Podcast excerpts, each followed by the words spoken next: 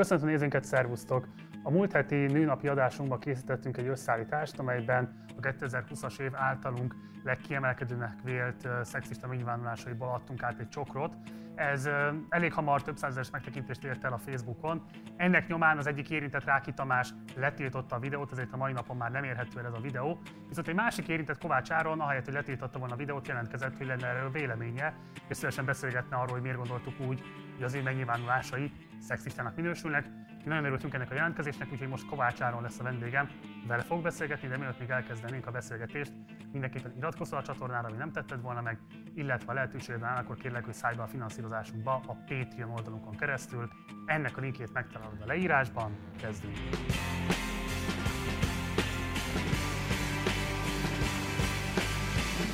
És akkor Szervusz Áron, nagyon köszönjük, hogy a stúdióban.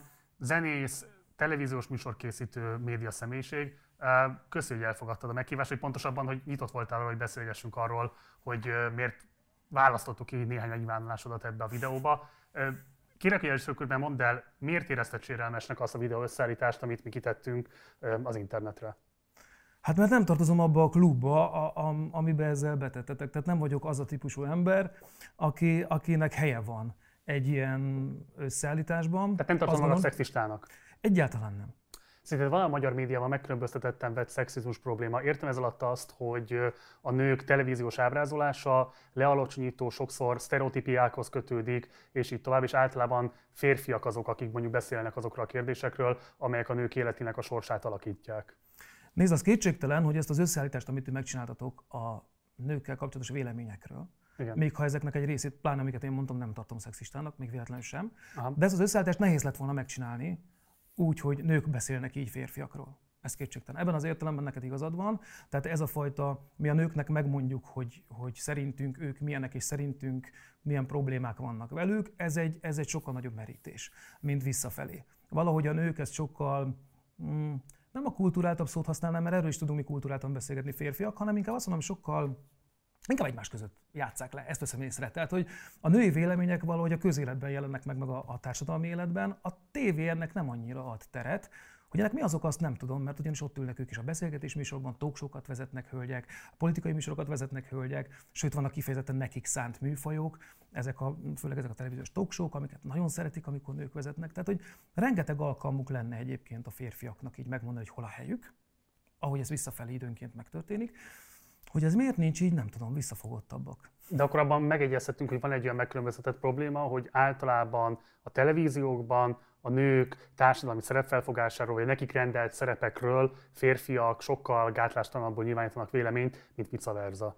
Igen, igen, ezt elmondhatjuk, hogy mi férfiak markánsabban, szeretünk jobban a, mondjuk a nagy nyilvánosság előtt tanácsokat osztogatni. Ha szabad ezt így Ha kérik, ha nem. Ha kérik, ha így van, így van. Ezek vannak, hogy kéretlen tanácsok, de ennek az az oka, hogy egyébként ennek az ellenkezőjével nagyon sokat találkozunk a privát életünkben, nagyon sokat találkozunk a barátainkkal, a, a, a partnerünkkel töltött idő alatt. Tehát, hogy nehogy azt mondjuk, hogy minket férfiakat nem ér kritika, mert az én ezen harsányan kéne a térdemet csapkodnom, mert amennyit engem kritizált a környezetem, az aktuális párém, az édesanyám, stb. stb. Azért mi megkapjuk a kritikánkat. És, de ilyenkor te Kovács Áronként kapod a kritikát, nem pedig férfiként. Mm, hát igen, de azért, azért ott van, hogy a férfinak milyen kéne lenni. Nem, azért ezt a partnerek elmondják, hogy azért egy férfinek így, egy férfinek úgy, uh-huh. tehát ezt, ezt me- megkapja az ember az életében. Nézzük meg akkor ezeket a konkrét helyzeteket, amik voltak a tévében, kontextusukban, teljes egészében, és akkor beszélgessünk ezekről. Nézzük meg az első adást, amiben a nők feladatáról értekeztél, és akkor utána nézzük meg, hogy mit gondolsz. Férfit meg kell tartanotok, ez a női program, ezt tudnotok kell. De ez a nő ez dolga. Ez, ez fejtsd meg, hogy mi az, hogy egy... Ez egy, nagyon férfi feminista voltál, gondolkodj, hogy ez a reális, ez a de mi, de mit jelent, mit jelent az, hogy a, hogy a nőnek meg kell tartani a férfit? Ez fejtsd már ki. Ez nagyon egyszerűen ki tudom Ez is evolúciós dolog. Abszolút evolúciós dolog. Nekünk a, a mesdje, a kaland, az, az, az van belénk programozva. Mentünk, vadásztunk. Adok én olyan kalandot. Hát így is meg lehet tartani valaki. Így is meg lehet tartani valaki. Hogy egyébként azt gondolod, hogy mondjuk nekünk, nőknek nem fontos a kaland, hogy mi egyébként otthon ülünk, és így kevergetem a lecsót, meg nem tudom, és mondjuk nekem nem fontos az, amikor mondjuk lemegyek a boltba, hogy bevásároljak a neked főzött lecsó, lecsónak, hogy... Akkor máshogy tegyük fel a kérdést. Azt mondom, hogy az emancipált nőnek, aki megáll a saját lábán, és bármikor ki tud menni ő is a mesdjére egy dárdával mamutot elejteni, akkor ő megengedheti magának azt a luxust, hogy azt mondja, hogy engem nem érdekel az a másik fél, akkor nem, én nem az én dolgom megtartani. Annak a nőnek, aki a klasszikus értelemben veszi ezt a dolgot, és több a veszíteni valója, és egyébként a női praktikáitok azért vannak nektek, vannak evolúciós skilljeitek, csak nem használjátok, elfelejtettétek használni. Én ne használnám? Jó, jó, jó, jó. jó. Most bocsánat, a tisztelet a kivételnek. Mik ezek az evolúciós skillek, amikre itt Minden utaltál? szavamért felelek, és egyik se. Nagyon érdekes a beszélgetés, hagy, hagy kerülje meg a kérdésedet egyelőre, aztán válaszolok rá, hogy elmondtam ezt, hogy a nő dolga megtartani a férfit, és az első megjegyzés volt, hogy ez nagyon férfi soviniszta kijelentés volt, mm-hmm. ilyen kijelentés volt. Miért? Kinek a dolga? Hát kinek a dolga a másikat megtartani? Most itt ebben az esetben... De nem erről beszéltél, te arról beszéltél, hogy a nőnek a férfi megtartása a feladata. Arról nem beszéltél, hogy a férfinak a nő Igen, mert ez, egy, mert ez egy konkrét példa volt, itt egy nőt elhagytak, egy férfi elhagyott egy nőt, és erről beszél, ez egy hír, ugye itt úgy működik ez a műsor, hogy van egy hír, és arról mi beszélgetünk. És nem emlékszem a konkrét esetre, de itt egy nőt elhagyott egy férfi, és ezen fel volt háborodva. Úgy volt felháborodva, mint hogyha anyagi, a, alany, anyagi, Freudi volt, mint hogyha alanyi jogon járna neki azt, hogy egy férfi mellette marad. Az senkinek nem jár alanyi jogon. A nőnek sem. Az a dolga, ha ő szeretné azt a férfit, de ez mi, tehát nem értem a problémát ezzel a mondattal. Hát Nekem hát az a dolgom... Beszél, de most, van, nekem most az egy a közös dolgom... felelősségről beszélsz, de ott nem egy közös felelősségről beszéltél, a nők megkülönböztetett felelősségéről egy párkapcsolat megtartása érdekében, amit nekik a férfiak irányába kell gyakorolni. A férfiak felé nekik ez a, a dolgok. közötti különbséget. Nem, nem. Hát azért, mert én nem tettem hozzá azt, hogy egyébként a férfinek meg a nőt, egyébként egyel, egy videóval, hogyha tovább tekertek, ott már ez is hát, elhangzik. a férfinek a férfit, a nőnek a nőt, tehát ahogyan működik a egy párkapcsolat. Igen. Így van, igazad van. Tehát a párkapcsolatnak az a lényege, hogy én, ugyanis ez nagyon egyszerű, mert én nem vagyok pszichiáter, és nem vagyok szexuálpszichológus, és ezzel sokan megtalálnak, de mondjuk én Popper Péternek hihetünk, azért én nagyon szeretem az ő videóit, és ő nagyon sokszor elmondta ezt, hogy nem vagyok akaratlagos befolyással az érzéseim felé. Tehát én nem akár nő vagyok, akár férfi, akár férfival élek, akár nővel, én nem mondhatom neki azt, hogy, hogy engem szeressél. Meg én legyek neked érdekes. Mert hogyha ő ezt nem érzi, ő, ha megfeszül se tud engem szeretni, akkor ha nem vagyok szerethető, és ha megfeszül sem tud érdekesnek találni, ha nem vagyok érdekes. Ez az én feladatom. Szerethetőnek lenni, érdekesnek lenni. Nem várhatom el a másiktól.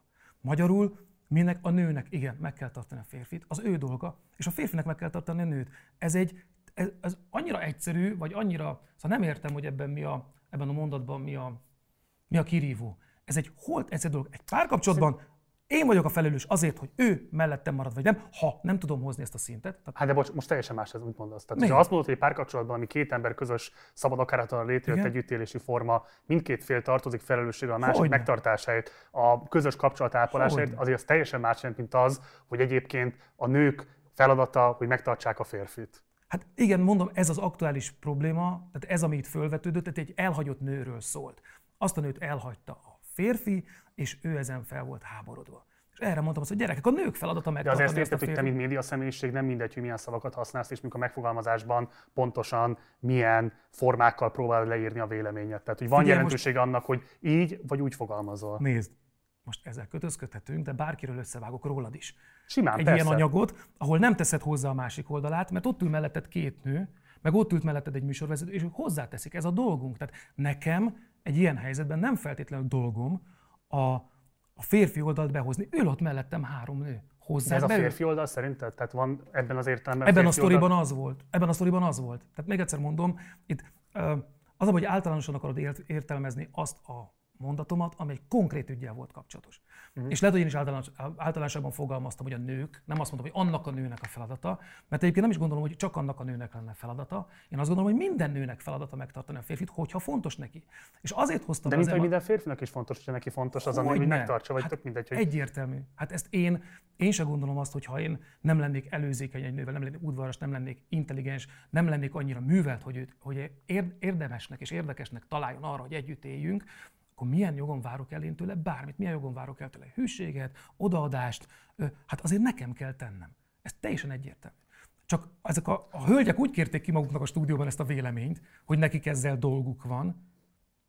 Tehát az, az, miért, nem ezt, miért nem ezt az oldalát nézzük meg, hogy miért kéri ki magának három nő az asztalnál, mikor azt mondom, hogy a ti dolgotok megtartani a páratokat, a férfit.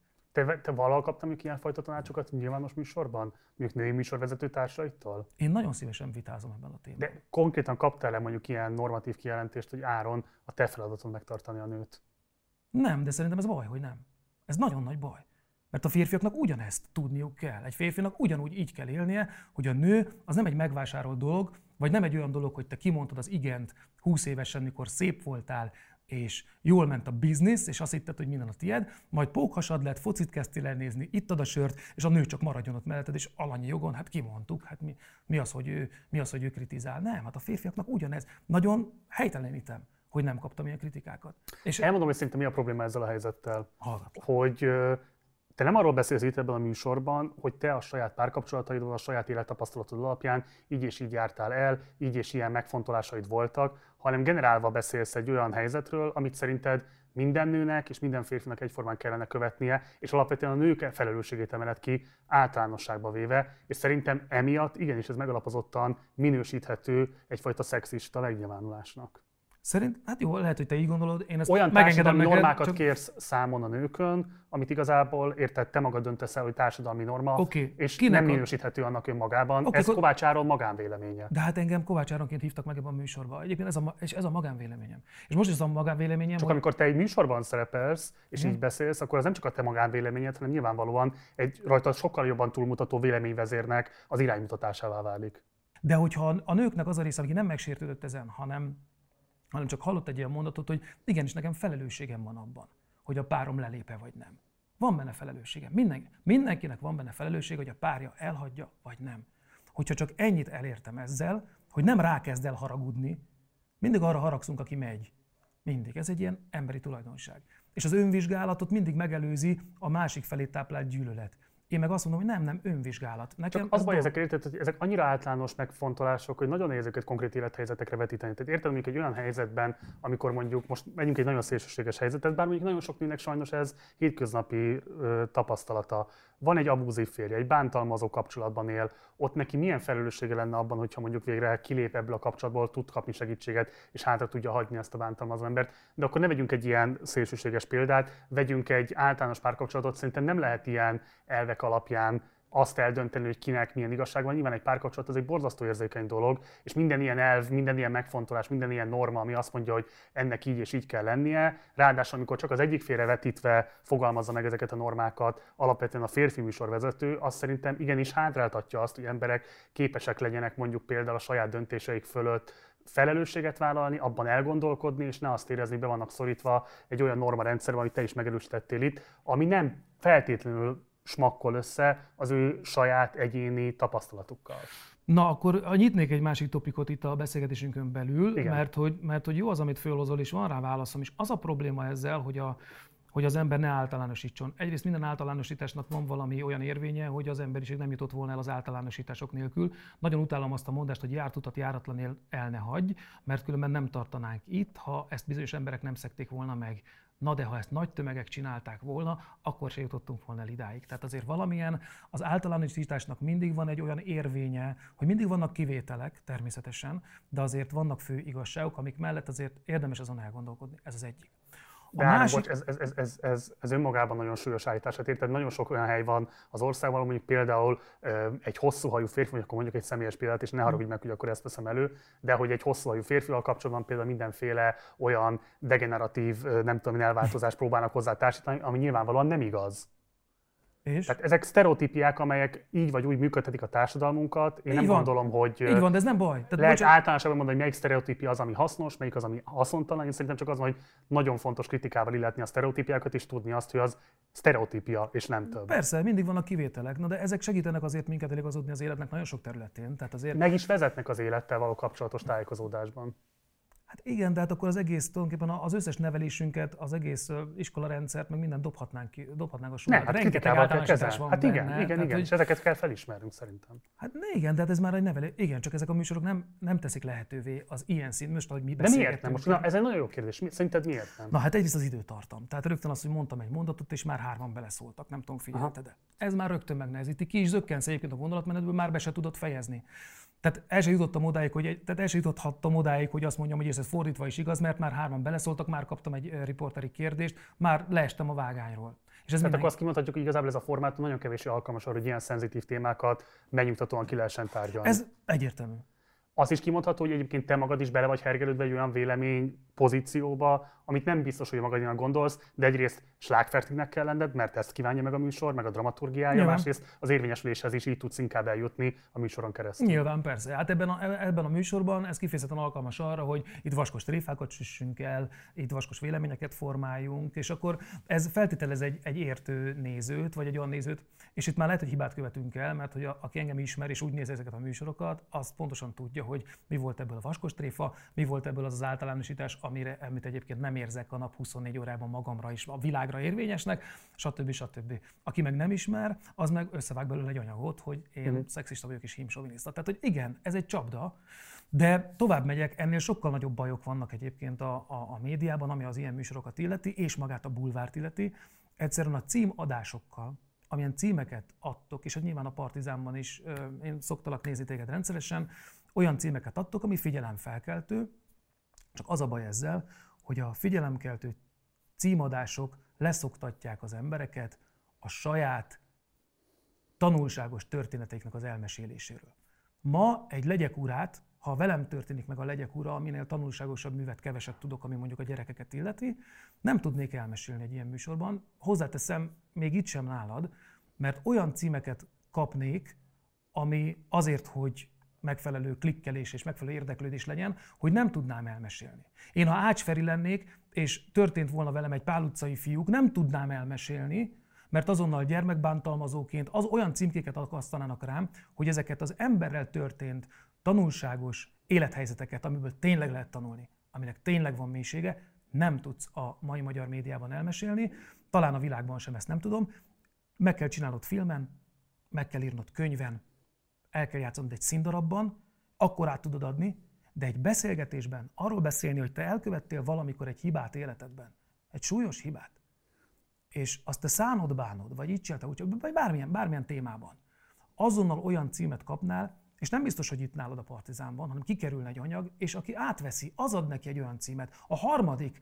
aki ott se volt, ad neki egy olyan címet, ami elveszi a kedved attól, hogy te igazi mélységekben mesélj tanulságos dolgokról. És szerintem erről leszoktunk. Szerintem van igazság abban, amit mondasz ezzel a médiakritikával kapcsolatban, akár a partizánra vonatkozóan is, csak szerintem nagyon nem mindegy, hogy egy fikciós regényről beszélünk, amelynek a világában kamaszfiúk hogyan bánnak el egymással, vagy pedig arról beszélünk, hogy Kovács Áron mondjuk tíz évvel ezelőtt mit követett el, mit nem követett el, és nem tíz évvel később, nem, nem, hát, hogy tíz évvel később a... milyen reflexiót mondasz arról a megtörtént valós életeseményről. Tehát azért nyilvánvaló, De most nem róla beszélek, de a gondolatát, tehát Kovács Áron 12 évesen bántalmazott valakit. Én ezt most nálad elmesélem. Hát nem ilyet kicsodát például, érted? Egy csecsemőt, egy veled egykorú embert, egy idősebb embert? Teljesen egy kortárs. Azért mondom, hogy legyek urából, indulunk el legyek urából. Hát 12 terül... évesen szokták a fiúk mondjuk mit például megütni egymást, az nem biztos, hogy feltétlenül bántalmazásnak minősül. Van egy olyan szocializációs időszak, amikor például mondjuk nem az agresszió kezelésében még nincsenek meg azok a skillek, amik később remélhetőleg kifejlődnek. Na, te most ezt De az, mondod, bánt, bocs, az, hogy 12 éves fiú gyerek, verekednek, az nem bántalmazás. De lehetne bántal, tehát lehetne olyan, ami arról szólt, hogy egy másik embert bántalma. Vannak a gyerekek ilyen életében, vannak terrorizált hát, emberek. Vannak, tehát vannak, vannak terrorizált emberek az iskolában, akik, akik áldozattá válnak. És ha te egy ilyen történetet elmesélsz, akár melyik oldalról, mondjuk a bántalmazó oldaláról, mert felnőttél, már nem 13 vagy, rájöttél, hogy ez egy baromság volt. De Áron, bocs, azért nem tudom, milyen történetek kerülnek elő. Alapvetően azt szokott előkerülni, hogy felnőtt, érett emberek hogyan élnek vissza a hatalmukkal fiatalabbak kárára, vagy velük egykorú, de náluk mindenképpen gyengébb, vagy valamilyen módon védtelen pozícióban lévő emberek kárára. Világos. Tehát amit te most mondtál, az egy fiktív szalmabáb. Ilyen Így fajta van. konfliktus azért nincs a nyilvánosságban. De olyan fajta embereket konfliktus... azért hurcálnak meg, hogy 13 éves korukban Nem világos, de olyan fajta konfliktus van, amit, ami rád nézve kellemetlen, de miután fölülemelkedtél rajta, mert felnőttél és felismertél valamit, most ez legyen egy házasságon belül bármi, bár, tényleg bármi. És ezt el tudnád, mondjuk, mondjuk két felnőtt ember, mondjuk a, te hoztad fel ugye a bántalmazó kapcsolatot. Igen. Élhet valaki egy bántalmazó kapcsolatban, és eltelik utána tíz év, és átlátja ezt a dolgot, és nem tudja neked elmesélni, hogy éltem ilyen kapcsolatban, akár a bántalmazó oldalon, nem magamról beszélek, most szándékosan olyan témát választottam, amiben nem vagyok érintett, de hogy biztos, hogy vannak emberek, akik erről nem tudnak beszélni, mert olyan címkéket aggat rá a szenzációhajház és klikvadász média csak a cím alapján, hogy az megbánja azt is, hogy egyáltalán a gondolat az eszébe jutott. És ez szerintem baj. Tehát ugye egyrészt számon kérjük a médiában, hogy miért a felszínen karcolunk, hogy ezeket a témákat miért ilyen felszínesen, miért ilyen bulvármódra, miért ilyen röhörészve tálaljuk, miközben elveszük a lehetőségét annak, hogy ezt mélyen normálisan csináljuk, mert abból is egy ilyen megkövezéses, aztán azt a szerencsétlen abuzáló történet jön létre, amikor valaki csak elmesélt egy történetet, de olyan címeket kapott, hogy nem lehet. Ez, ezért nehéz erről. Bocs, tehát, hogy egyrészt én egyetértek azzal, hogy a szenzációhajhászat egy komoly problémája a magyar nyilvánosságnak, de azért másrészt szerintem azt is tudatosítani kell, hogy ha mondjuk valaki bántalmazott valaha egy párkapcsolatban vele együtt élő másik embert, és ő valamilyen módon ezzel később a nyilvánosság elé áll, akkor ott azért nagyon nehéz mást érted kihozni ebből a történetből, mint azt, hogy hát igen, ez az ember bántalmazott már valakit valaha az életében, ezzel nagyon nehéz más módon, tehát nem lehet itt megdicsérni őt, hogy végre képes belátni ezt, ezt a hibáját, hiszen ez kvázi egy ilyen civilizatorikus minimum, hogy emberek felelősséget vállalnak a tetteikért, vagy ha nem hajlandóak, akkor rákényszeríti a közösség, hogy vállaljon érte a felelősséget. De hát most azért most álnaiv vagy, mert te is jól tudod, hogyha ez bekövetkezne, akkor nem az lenne a média és az emberek és az egyszeri kommentelőnek a reakciója, hogy na hát ez az ember mit követett el, de lám felülértékelt és lámos tanulságosan közzé teszi, hogy azok az emberek, akik ilyenben vannak, azért mégse csinálják, ezért ne csinálják, azért ne csinálják. Tehát nem... Hát, nehéz, nehéz örvendeni fölöttem, mert, mert ha be is látja, hogy ez egy hibás cselekedet volt, akkor, Szerintem is, meg... akkor is megtörtént a cselekedet, ami önmagában botrány. Na tehát könyörgöm, akkor meg a kereszténység, a keresztény gondolatokat kérjük számon, a társadalom, mindig számon kérünk dolgokat, elméleteket, elveket és gondolatokat, amiknek aztán nem felelünk meg. Hát, hát valóban, ha keresztény valóban ország vagyunk, és valaki kiáll, és azt mondja, hogy védkeztem, és belátom, és hülyeség volt, és ti ezt Akkor van még bűnhődés is utána, tudod jól. De azon ő már lehet, hogy túl van. Tehát lehet, hogy ez a tíz év, az pont a bűnhődés az, hogy jó áll elé. Lehet, ezt nem tudjuk. Nézzük meg egy másik bejátszót viszont, mert volt még egy másik megjegyzésed is, amit szintén bevágtunk ebbe a filmbe, és szeretném, hogy erről is beszélnénk. Okay. Nőknek nehéz, sokkal nehezebb a nőknek, mint Mick Jaggernek, mert mint, mint Mick Jaggert mi férfiak nem kritizáljuk. Alapvetően férfiak, férfiak ritkán. Nem foglalkozunk ezzel, mi a nőket kritizáljuk, és a nők is a nőket kritizálják. Tehát az, hogy, az, hogy az van, hogy már még, ugye? És gondolj bele, köszönöm, hát készek, hát szevasztok. Könnyen jött, könnyen. Nem, nem, csak azért, és borzasztó nehéz lehet egy, egy nőnek megöregedni, mert mit mondunk mi, és nézzünk magunkba, lapozgatunk, és látnánk egy Madonnát természetesen megöregedni. Hát ezt a fonnyat, uborgát, kirakta ide. Hát Na ez, jó, de azért tehát, hogy, hogy, érted, a Szabó Magdát nem Jó, akkor a meg. Mari aki, aki itt van, aki gyönyörű, hát milyen volt a pacsértában? Hát egy gyönyörű, Csodálatos gyönyörű nő. Ezt el, eszünkbe jutna azt, hogy Töröcsik Marinak nem tudom, botoxoztatnia kéne. Nem. Hát ez, ő így gyönyörű, nem. a maga méltóság hát teljes de, de a zseniális az mindenen, aki zseni, az átsegít, az, az igen. De, de, nem, de nem csak zsenik élnek, és a zsenik azzal találkoznak, hogy megszóljuk őket. Olyan, olyan keményen kritizálunk ám, most nem itt az asztalán Jó, hát ugye Jézus se jött be mindenkinek, hát akkor én mit akarjak, meg ő, meg ő, meg ő. Jó, de ez már egy érett gondolkodás, mindig, de... Hát- mindig lesznek kritizálók. Ezzel a baj már megint nem találom benne a problémát. Mindjárt mondod. Ne, ne, ne, ne, ne. Én kérdezem. Tehát egyrésztről elismered, hogy mennyire problémás az, hogy van egy ilyen állandó minősítgetése a nők, nőknek, de másrészt meg azt is mondod, hogy valóban, hogyha meglátnál Schmick nélkül Madonnát, akkor az lenne a reakció, hogy mekkora egy fonyattú borka. Nem, hát nézzünk magunkba, ez most megint általánosítás volt, nézzünk magunkba, mi férfiak, kritikusak vagyunk. Igen, ez akkor, akkor ez nevezd önkritikának, de hát ez benne volt az önkritikus hang, nem ebben az egészben. Tehát, hogy ez, hogy, hogy ezt bevágtátok, tehát pont azt a részt, amikor én arról beszélek, hogy nézzünk magunkba, haló, kritizálunk, uh-huh. nem szép dolog. És még a férfiakat kevésbé kritizálják, tehát a nők sokkal inkább a külsőségeinkkel szemben megbocsájtóak, mert ez is általánosítás, bocsáss meg, tehát egy, nyilván van, aki nem, de azért tömegében inkább ezzel találkozom. Mi nagyon, mi kinyitunk egy, egy playmétekről szóló magazint, és elkezdjük, hogy hát ez itt ilyen, itt olyan, hát én ezt jobban szeretem, ha ilyen, és ott vannak a világ legszebb női, és pohos férfiak, kritizáljuk őket. Igen. Ez tök gáz. Ezt mondtam el, hogy nézzük magba, nem könnyű a Madonnának megöregedni. Azért nem könnyű, mert, mert tisztességgel megöregedni úgy, hogy ne legyen valaki gúny tárgya, az a 2020-as évekre, vagy 21-re, vagy a jövőben nézve, ez egy nagyon-nagyon nehéz dolog lesz. Nem tudom, hogy régen milyen volt, mert nem éltem, nincs, nincs ezzel kapcsolatban semmilyen tapasztalatom, de amióta én élek, azt veszem észre, hogy egyre nehezebb ö, úgy megöregedni, hogy az ember nem tisztesség, úgyis nehéz, tisztességben is nehéz megöregedni, Igen. de méltósággal, ezt a szót kerestem, méltósággal megöregedni nagyon nehéz, és különösen Madonnának. És még a ráncos Keith Richardra mindenki, oh, és úgy néz ki, hogy kikérem magamnak, tehát hogy ráncos, szőrös, nem borzalmas, de ő a kész Richard, és lóg a cigi a szájából, és mindenki azt mondja, hogy ú, hát ez mekkora. És ott van a Madonna, esetleg ott lenne 60 valány évesen, nem tudom hány éves. 62. 62, ott áll a 62 évesen. 63. És nem azt mondanánk róla, hogy Istenem, hát, hát de szépen öregszik, hanem azt mondanánk, hogy Jézus, jó, mondjuk Madonna rá is tesz egy lapáttal arra, hogy, hogy kritikák tárgya legyen ezzel a mai napig cicanadrágba spárgázunk, és nem tudom, ugrálunk a kamera előtt, mintha hát elhasznált a showbizniszet, azért egészen elképesztő évtizedek vannak mögötte. Lennénk, De azt akarom megkérdezni tőled, hogy szerinted tehát mit lehetne kezdeni ezzel a helyzettel? Mert te is azt mondod, hogy ez, ez, ez, egy, ez egy hibás működése a médiának, ez egy káros működése a médiának, hogy emberek testi adottságai, vagy, vagy igen, tehát nem a médiának, alapján bocsáss meg, nem a folyamatosan véleményezik, és elsősorban azért a nőket teszi kritika tárgyává. Mit lehetne kezdeni szerinted ezzel a helyzettel? Kérdezem ezt úgy is, mint egy férfi televíziós személyiséget. Semmit. Erre ez a válaszom, hogy semmit. Ugyanaz, körülbelül ugyanaz a téma, amit a, amit a Cilával beszélgettél itt, hogy mit lehet azzal tenni, hogy ezek a modellek ilyen vékonyak. Hát, hogyha a, a, ezek a trendek vannak, akkor semmit. Amikor nők ugyanúgy kritizálják... De személyes felelősséged neked nincs abban, hogy egy trendet megerősítesz, vagy inkább szembe mész vele? De személyes felelősségem van. Személyes felelősségem van, én azt tudom mondani, hogy köszönöm szépen, én nekem se smink nem hiányzik a nőkre, se botox, se ránctalanító, a felfújt testrészektől különösen idegenkedem a szájjal kapcsolatban, ezek a szépészeti műtétek. De hát én, én ezt el tudom mondani, és azt tudom mondani azt, hogy... És erre miért nem kíváncsi ebben a műsorban például? Hogy? Erre miért nem kíváncsiak ebben a műsorban például? Volt, volt erről szó. Volt már erről volt, szó? Volt, volt erről szó, hogy mi a véleményünk, ugyanezt elmondtam, tehát hogy, uh-huh. hogy azért lehet ebben a műsorban találni értéket. Egyébként ugyanennél az asztalnál volt, amikor versidézetekkel dobáloztunk és úgy beszélgettünk, tehát azért itt vannak tartalmak ebben. Kénytelen vagyok, nem, nem kénytelen, úgy érzem, feladatomnak érzem megvédeni egy kicsit a műsort, hogy azért itt a bulvár hülyeségek mellett azért vannak tartalmak. Jó, van még egy harmadik videó is, amivel készültünk, abban nem vágtunk be egyet sem, egy részletet sem a videóba. Nagy félek. Erre nem tudtam készülni. De okay. szeretném, hogyha megnéznénk, és ezt kicsit hosszabban mutatjuk majd pont azért, hogy legyen lehetőség minden kontextusát megérteni a mondataidnak. Okay. Úgyhogy nézzük meg akkor ezt most közösen.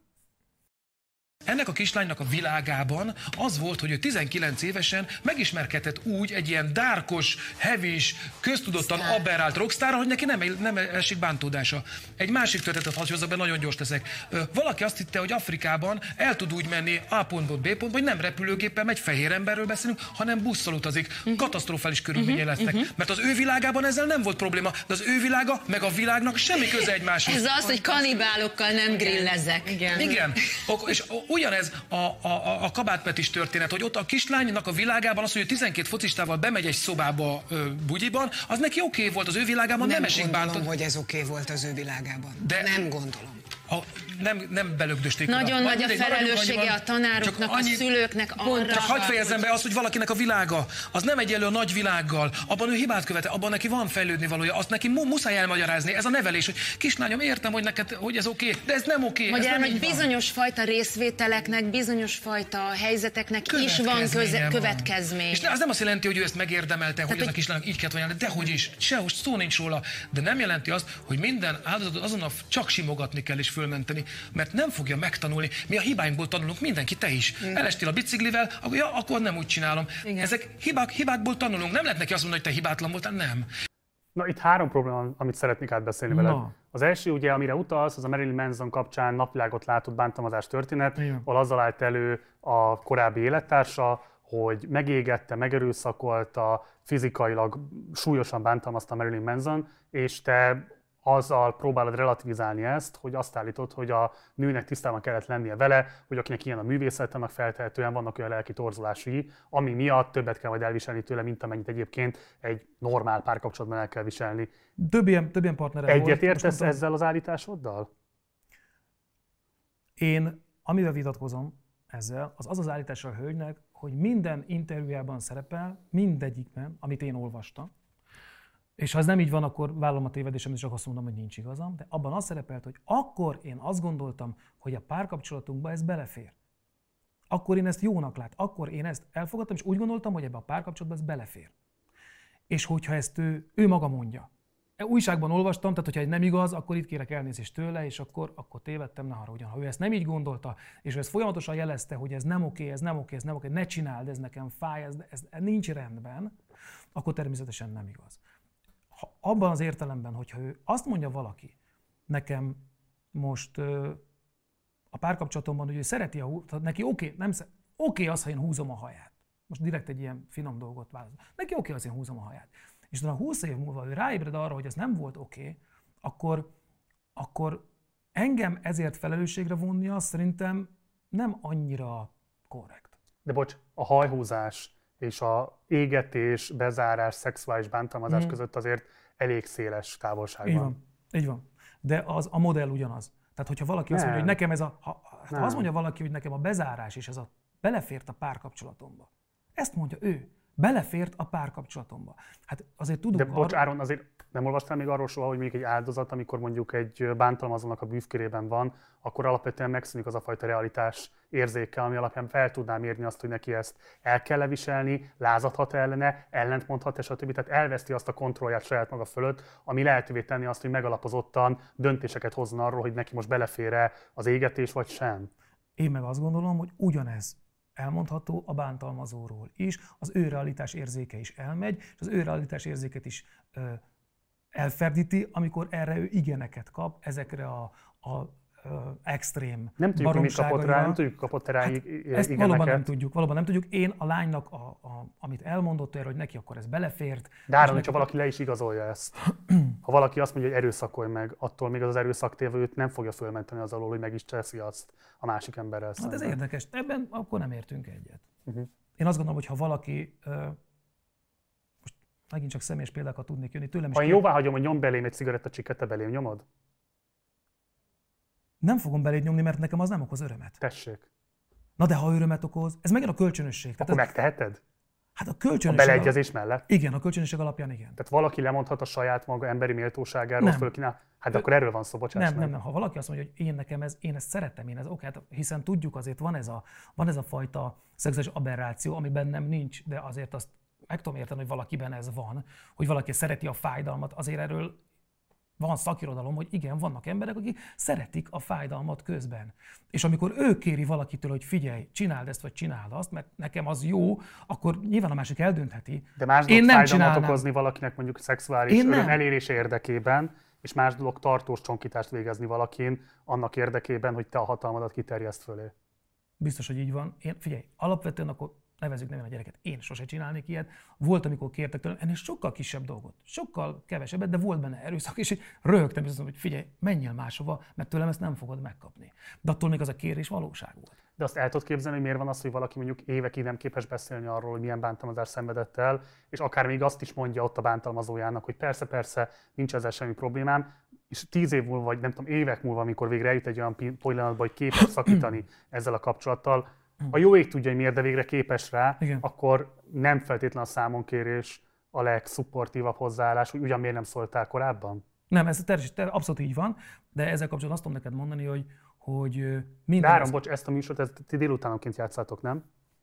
Nem tudom. Ez délutánonként megy szerintem a live tévén. Vendég vagyok, fölveszük és Szerintem le... ez egy délutánonként játszott műsor, ami nyilvánvalóan alapvetően mondjuk olyan otthon egyedül gyereket nevelő, vagy nem tudom én háztartási munkát végző nők által kerül megtekintésre. Szoktak, de ezen nem tudom. Akik nem lehet, hogy ki vannak szolgáltatva gazdaságilag a férjüknek, hiszen mondjuk ő a kenyérkereső. Lehet, hogy el vannak vágva a munkaerőpiaci esélyektől, és így tovább, és így tovább. Tehát számukra, ha te például azt mondod, fölveted ezt az áldozat hibáztató narratívát, hogy ugyan miért nem szóltál korábban, az lehet, hogy pont nekik azt nem erősíti meg, azt erősíti meg, hogy tényleg nem vagyok képes szólni, akkor most már inkább nem is szólok. Valóban nekem el kell viselni, hiszen korábban is a jóváhagyásomat adtam ehhez vagy ahhoz, ami egyébként nem biztos hogy jóváhagyásomat bírná. De, bár, bocs, nem, én értem, de azt érted, hogy lehet ennek ilyen hatása annak, amit te itt elmondasz? Figyelj, nagyon sok abszolút lehet hatása annak, hogy én azt De mondom, ilyen hatása konkrétan. Bármilyen hatása lehet. Azt mondom most a mindenben nálad, hogy pohár. És bögre. van bögre. Hát ott azonnal van, aki, hát ez hülye, bögre, föl se ismer a porrat, a barom. A másik azt mondja, hogy hát milyen szép rajta ez a P betű. Mindennek van ezer olvasata. Tehát az, persze az embereket félre lehet érteni, van, hogy szándékosan félreértjük őket, van, hogy nem szándékosan. Itt én pusztán arról beszéltem, hogy az, hogy egy áldozatnak fölhívni a figyelmét abban később, hogy hol, milyen utakon tudott volna ettől megszabadulni, hol hozott rossz döntést, hogy ezeket elmondani, hogy igen, ő is hozott rossz döntéseket a dologban. Valaki nem úgy áldozat, hogy fekszik így, és a dolgok megtörténnek körülötte. Mindenkinek van a saját életében felelőssége. Ezért hoztam az afrikai példát is, meg a másik példát. Na várj, várj, oda is menjünk el, az afrikai példa. Ott ugye konkrétan azt mondott, hogy egy fehér ember ne csodálkozzon azon, most próbálom jól hmm. értelmezni, mert egy kicsit le is hidaltam tőle. Nem hiszem, hogy ez gondolod komolyan, lehet, hogy csak akkor véletlenül alakult ez a helyzet. Hogy egy fehér ember Afrikában utazik repülőgép helyett busszal, akkor ne csodálkozzon rajta, hogyha a feketék szétszedik, és ugye ott a Gallus Nikolett valami ilyesmit is mondta, hogy kanibálokkal nem, nem, kezd, nem megyünk el. Igen. Áron. Figyelj, ez... Áron. Figyelj, akkor most... Jó. Ha, nehéz lesz így veled, Marci. nehéz Egyrészt lesz, mert Afrikában te... is élnek fehér emberek, kezdjük azzal. Vannak helyek, Afri... ez akkor... Másrészt afrikai kontinens, az nem egy ország. Akkor én forgattam Afrikában, és ott elmesélte a helyi uh, vadász, aki ott minket kísérgetett, elmesélte ezt a történetet, hogy volt itt egy házaspár gyerekekkel, akik Afrikában utazgattak, és el akartak menni aztán a repülőtérre, ahonnan hazamennek, és odáig a repülőtérig azt a tanácsot kapták, hogy repülővel menjenek, mert nem okos dolog, veszélyes dolog itt ezt az utat busszal megtenni. És a, a, a nő és a gyerekek azt mondták, hogy jó, hát a veszélyes, akkor mi megyünk repülővel. A, a férfi pedig azt mondta, hogy ha, mit nekem, mi bajom lehet, én majd megyek busszal. Mondták, hogy szerintük nem kéne, mondta, hogy de igen. És hát baj lett belőle. De Áron, most, bocs, tökéletes ilyen, a példád, most, tökéletes a példád. Tehát na. van egy egyéni eset, ahol egy konkrét családdal történik meg ez a, tört, ez a helyzet. De hát és te, ebből azt, te abból azt a következtetést mondod, és azt mondod a tévében, hogy hát Afrikában fehér ember föl ne üljön a buszra, mert De nem, hát de miért hát ezt, ezt mondtad? De nem, Áron, ezt az, nem. De azt ezt mondtam, mondtad. de azt mondtam, hogy ha valakivel ez megtörténik, van személyes felelőssége. Ha ő arra gondolt, hogy ez egy jó ötlet neki ott busszal menni, annak ellenére, hogy egyébként más tanácsot kapott, és ő úgy érezte, hogy terepismeret nélkül, minden nélkül Persze, hát ez az, az ő, ő világában, az ő, erre mondtam, csak a világ, az ő világában ez oké okay volt. De a világ az nem ilyen. Áron, érted azt, hogy miért hihetetlenül méltóság deficites azt mondani, hogy Afrikában a fehéreknek nem szabad felszállniuk a buszra, vagy vigyázniuk Nem kell? ezt mondtam. Nem ezt mondtam. Játsszuk hát, vissza, megnézzük? Hát nézzük meg. Akkor kérjem vissza azt a bejátszót. Valaki azt hitte, hogy Afrikában el tud úgy menni A pontból B pontba, hogy nem repülőgéppel megy, fehér emberről beszélünk, hanem busszal utazik. Uh-huh. Katasztrofális körülményei uh-huh. lesznek. Uh-huh. Mert az ő világában ezzel nem volt probléma, de az ő világa meg a világnak semmi köze egymáshoz. Nem mondtam a konkrét helyszínt, a konkrét időpontot, és hogy ez egy konkrét családdal történt meg. Ez valóban így van akkor most itt revidiálom, Afrikában lehet busszal utazni, azokon a helyeken, ahol a helyi vezető azt mondja, hogy ez itt biztonságos, és ahol azt mondja, hogy nem biztonságos, ott ne vagánykodjon senki, mert ott lehetnek katasztrofális körülményei. Akkor ez így most oké. Okay. A harmadik történetre akarok rátérni, amit a Kabát Péterrel kapcsolatban ment, mondtál el. Itt ugye azt mondod, hogy, és akkor hadd, hadd idézem a konkrét Igen? mondatot, ugye Kabát Peti is történt, hogy ott a kislánynak a világában, hogy ő 12 focistával megy egy szobába bugyiban, az neki oké okay volt, az ő világában nem esik bántódása. És arról beszélsz, hogy hát ő nem föltétlenül erőszak hatására vagy csoportnyomás hatására tett, Dehogy nem. Dehogy nem. Dehogy Mit nem. akartál ezzel a példával igazából illusztrálni? Az, hogy van felelősség, hogy bármilyen szerelmes vagyok egy férfi, ez a... kijön onnan, megsimogatom, azt mondom, hogy nem érdemelte, de ez tényleg áldozatul estél ennek a dolognak, ez borzasztó. 12 ember eszembe milyen felelősség? Borzasztó. Hogy 12 ember eszembe oda kerülni? Hát figyelj, valahogy azért, tehát nem úgy történt, hogy nem, nem tudom, maradjunk abban, hogy nem Egyrészt tudom, nem tudjuk, hogy hogy történt. Nem tudjuk, hogy hogy történt. Abban abszolút igazad van. Ö, az, hogy ő, nem, nem tudom.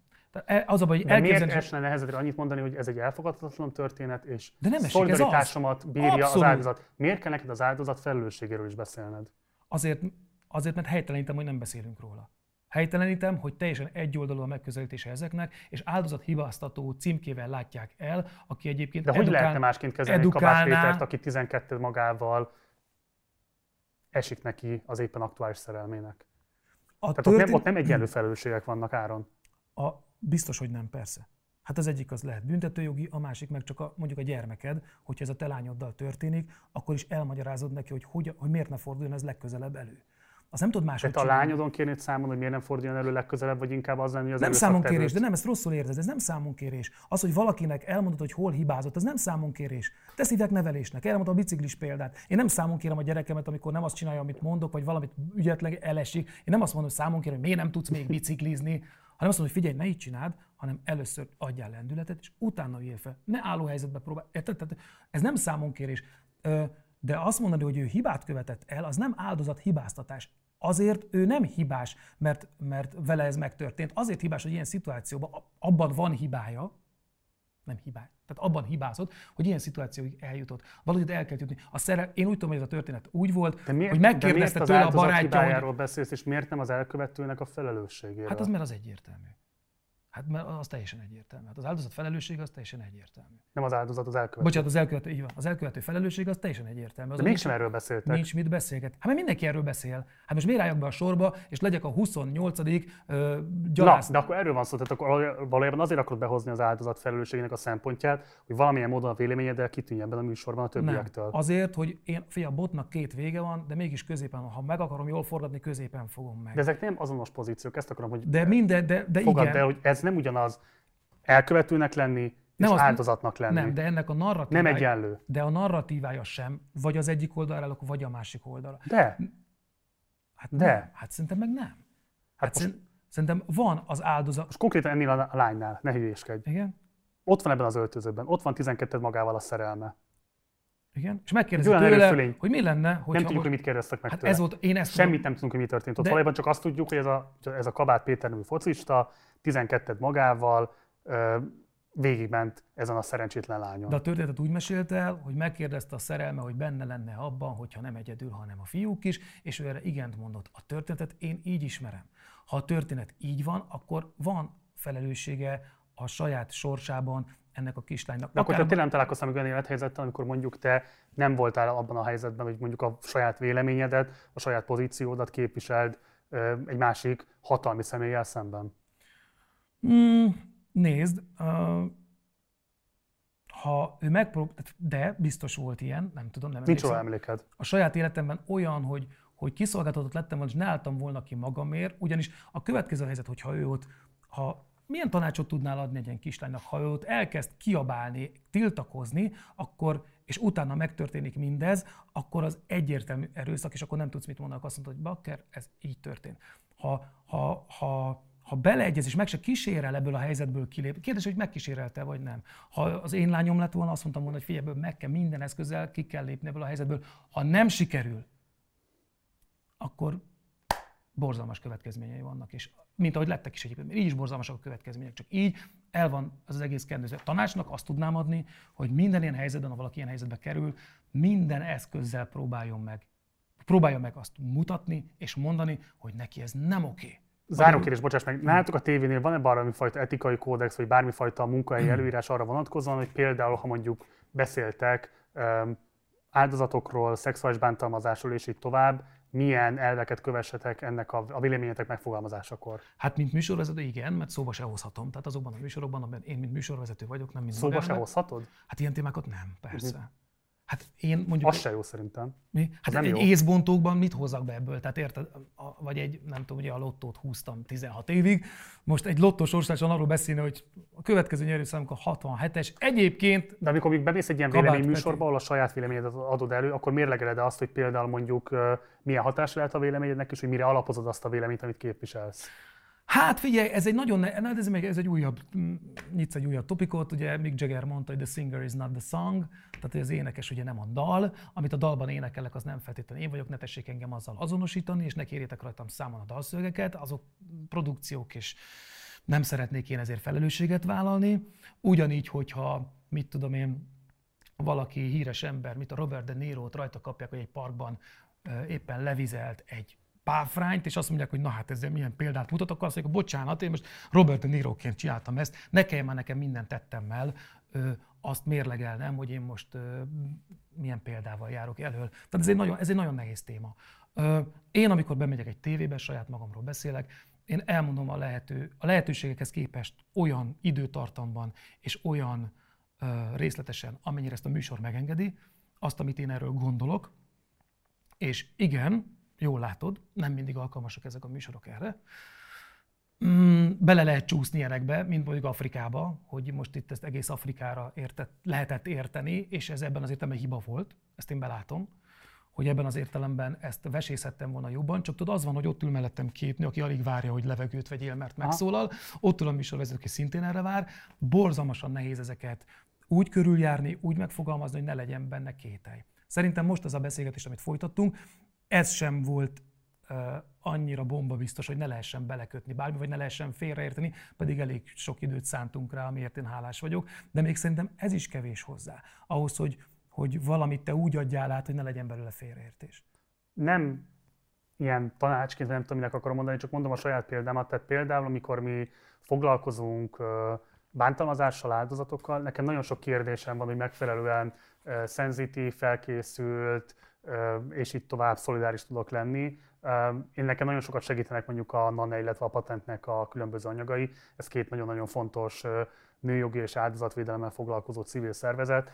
Én minden, nem tudom, szaktársának azt szoktam mondani, hogy szerintem ebben nem tudunk eleget képződni, ebben nem tudunk eleget olvasni, ebben nem tudunk eleget támaszkodni azokra a tudásokra, amiket ezek a szervezetek és ezek a szakemberek előállítanak. Úgyhogy igazából nem tudom, azt tudom csak mondani, hogy, hogy lehet, hogy érdemes figyelni rájuk, és érdemes mérlegelni azt, amikor az ember véleményt nyilvánít, hogy milyen tudásokra alapozza a saját véleményét, hogy ne csak saját magát képviselje, vagy amit képvisel, azt megalapozottan és tényleges tudások birtokában tehesse meg. Figyelj, ezt elfogadom, de azért remélem, hogy nem az empátia hiánya az, amit most rám sütsz ezzel a, ezzel a dologgal. Ugyanakkor meg akkor én is mondanék valamit az Afrikáról. Afrikában jártam a Viktória vízesés tetején, ami egy nagyon hosszú szakasz, amikor éppen nem árad be lehet ugrálni sziklákon egészen a legszéléig, és egy nagyon kalandos dolog, és van ettől a szikla szélétől 30 méterre egy darab tábla, hogy danger. És mentünk oda európai emberként, és ott van egy tábla, hogy danger, és megyünk ki a sziklához, nincs egy korlát, nincs egy semmi, egy csúszás, nincs. Az van kiírva, hogy danger. Tehát, hogy valahogy volt még az emberiségnek egy olyan időszaka, vagy talán még van is, ahol most szigorúan hangzik, amit mondok, de hogyha hülye vagy, akkor megiszod a levét. Tehát ha te olyan hülye vagy, hogy kimész a szakadék szélére, és azt hiszed, hogy ott nem eshetsz le, akkor le fogsz esni. És ezzel az, a, az az állam az a, nem foglalkozik, mert azt mondja, hogy ők kitették a táblát, ez veszélyes, ha te, ha te ennek fittyet hánysz, vagy azt hiszed, túl okosnak gondolod magad, vagy túl erősnek, vagy túl valamilyennek, akkor bajba fogsz kerülni. És ezzel azt mondja, hogy ez döntsd el. És vannak más társadalmak, amik pedig, amik pedig ráírják a mikrohullámos ütőre, hogy macskát ne száríts benne, akik beleírják az autó visszapillantó tükrébe, hogy, hogy az, amit benne látsz, az közelebb van egyébként, mint, a, mint amilyennek te látod. Van, amikor a, a híres gyorsétteremmel pert lehetett nyerni, mert valaki az ölébe tette a kávét és úgy vezetett, ami természetesen a vezetés közben kiborult, leforrázta magát, és megnyerte a pert, mert túl meleg volt a kávé. Tehát azt gondolom erről az egészről, hogy a botnak a két végét, itt is én azért vagyok középen, hogy természetesen, természetesen tegyünk meg mindent azért, hogy minél kevesebben ütközzenek azért, mert nem tudják, hogy mit jelent a tükör, minél kevesebben essenek le azért, mert nem tudják, hogy mi a szakadék, minél kevesebben forrázzák le magukat, mert nem tudják, hogy nem vezetünk meleg kávéval az ülünkbe, de azért a Jóisten áldja meg az embereket, azért a, a józan eszünket azért meg kéne, hogy tartsuk, és szerintem valahol a kettő között van az igazság, mert a túlszabályozott életben, a túlkamerázott életben, a, a túlsimogatott, a túl safe space-ben sem hiszek. És abban sem hiszek, hogy a barbarizmus meg a vandálság az le kell, hogy győzze azokat, akik, akik nem képesek velük felvenni a küzdelmet. Tehát valahol középre tenném itt is a dolgot. Szerintem abban van igazság, hogyha az ember hülyeségnek is van egy ára, de szerintem, hogyha valaki a bántalmazó és a bántalmazott viszonyában nem képes megkülönböztetetten odaállni a bántalmazott oldalára, akkor meg ne csodálkozzon rajta, hogyha esetleg empátia hiányjal illetik a nézői vagy a nyilvánosság. Mert ennek is megvan az ára. Jó, ezt elfogadom, elfogadom. Kovács Áron, köszönöm szépen, hogy itt voltál. Köszönöm szépen egyrészt, hogy jelezted, azt nem értettél egyet az összeállításunkkal, és hogy eljöttél ide a stúdióba és beszélgetettünk erről. Szerintem ez egy fontos téma, biztos vagyok benne, hogy sokan fogják megnézni, biztos vagyok benne, hogy sokaknak lesz véleménye majd az elhangzottakról. Kíváncsi leszek majd, hogy milyen véleményeket kapunk. Gyere majd máskor is. Köszönöm szépen. Milyen címet adtok neki? Ezt még majd kitaláljuk. Rendben. Ez volt a mostani beszélgetésem Kovács Áronnal. Mindenkit iratkozz a csatornára, ha még nem tetted volna meg, illetve a lehetőséged áll, akkor kérlek, hogy szállj be a finanszírozásunkba a Patreon oldalunkon keresztül, a linket megtalálod a leírásban. Van még egy Facebook oldalunk, illetve egy Facebook csoportunk is, utódnak Partizán társalgó a címe, oda is várunk, és akkor tudunk vitatkozni az éppen aktuális témákról. Instagramon Partizán Politika címen találtok meg bennünket, ha pedig nincsen lehetőségetek nézni a Partizánt, akkor tudjátok hallgatni is az összes nagyobb podcast platformon. Ez a beszélgetés és a korábbi beszélgetések is korlátozás nélkül elérhetőek. Munkatársai nevében köszönöm szépen a figyelmeteket, hamarosan találkozunk, addig is ciao.